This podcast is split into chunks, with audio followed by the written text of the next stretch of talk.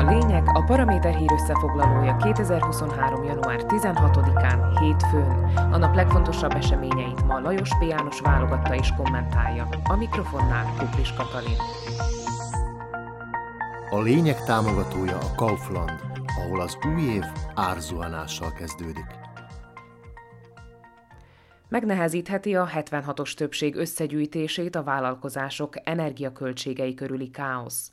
A kormány ugyanis a felelősséget igyekszik az SAS-re, pontosabban Richard Sulikra és Karol Galekre hárítani, akik augusztus végéig irányították a gazdasági minisztériumot.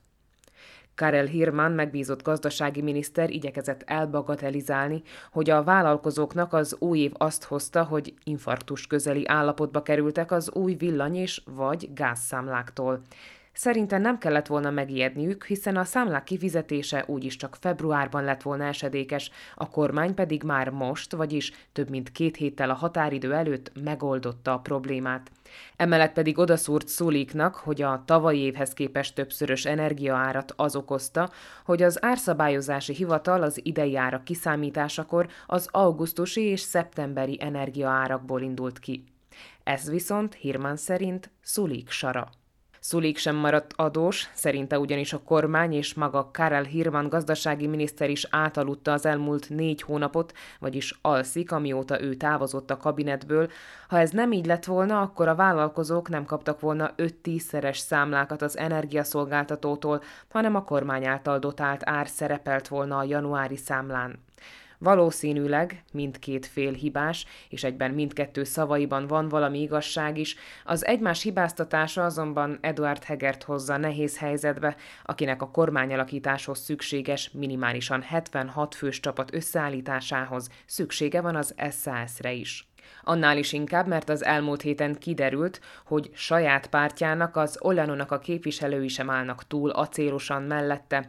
A gyakran Igor Matovics magyar hangjaként megnyilvánuló Gyimesi György már kijelentette, hogy nem tudja, mihez is kéri Heger az aláírását, Matovics pedig utolsóként akarja aláírni a listát, mert a választási listán is mindig a 150 ha pedig Matovics esetleg véletlenül mégsem írná alá, akkor biztosra vehetjük, hogy az Olano megmaradt képviselői hűségesen követik a vezért, aláírásaikra pedig Heger keresztet vethet.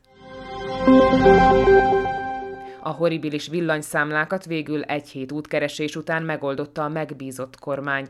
A vállalkozók megnyugodhatnak, a villany és a gáz ugyan drágul, de nem olyan nagyon, mint ahogy az az első számlán szerepelt. A magas számlákat jóváírják, az új számlák pedig várhatóan kisebb összeggel hamarosan megérkeznek. Sőt, a kormány még emelt egy kicsit a dotáción is, a gáz és a villanyárát is fix összegben határozta meg, Korábban ugyanis arról volt szó, hogy az árplafon a gáznál 99 euró, a villanynál 199 euró eső részének a 80 át vállalja át. Most Heger nagylelkűen megajánlotta a vállalkozóknak az árplafon fölé eső teljes összeget, bízzunk benne, hogy a következő energiaszámla tényleg olyan lesz, ahogyan azt a kormány és a vállalkozók elképzelik. A megbízott kormányfő imádkozhat, hogy legalább a vállalkozókat sikerüljön kibékítenie, mert az energiakáosz kezd leszivárogni a lakossághoz, a háztartásokba is. Egyes hőszolgáltatók ugyanis a tavalyi ár dupláját számlázták ki ügyfeleiknek, mert a kormány a hőenergia dotációját sem volt képes időben megoldani. Néhány ezer vállalkozót még talán ki lehet békíteni azzal, hogy a vártnál nagyobb dotációt kapnak, de sok százezer lakossági fogyasztónál ezt már nehezebb lenne elérni. Eduard Heger és még néhány társa, valamint maroknyi hívő kivételével valószínűleg az ország többi lakosa előrehozott választást szeretne. Ennek ellenére a hétvégi népszavazás várhatóan sikertelen lesz. Láthatólag még a népszavazás kezdeményezője, a Smer sem bízik abban, hogy tényleg leszavaz a választásra jogosultak legalább fele.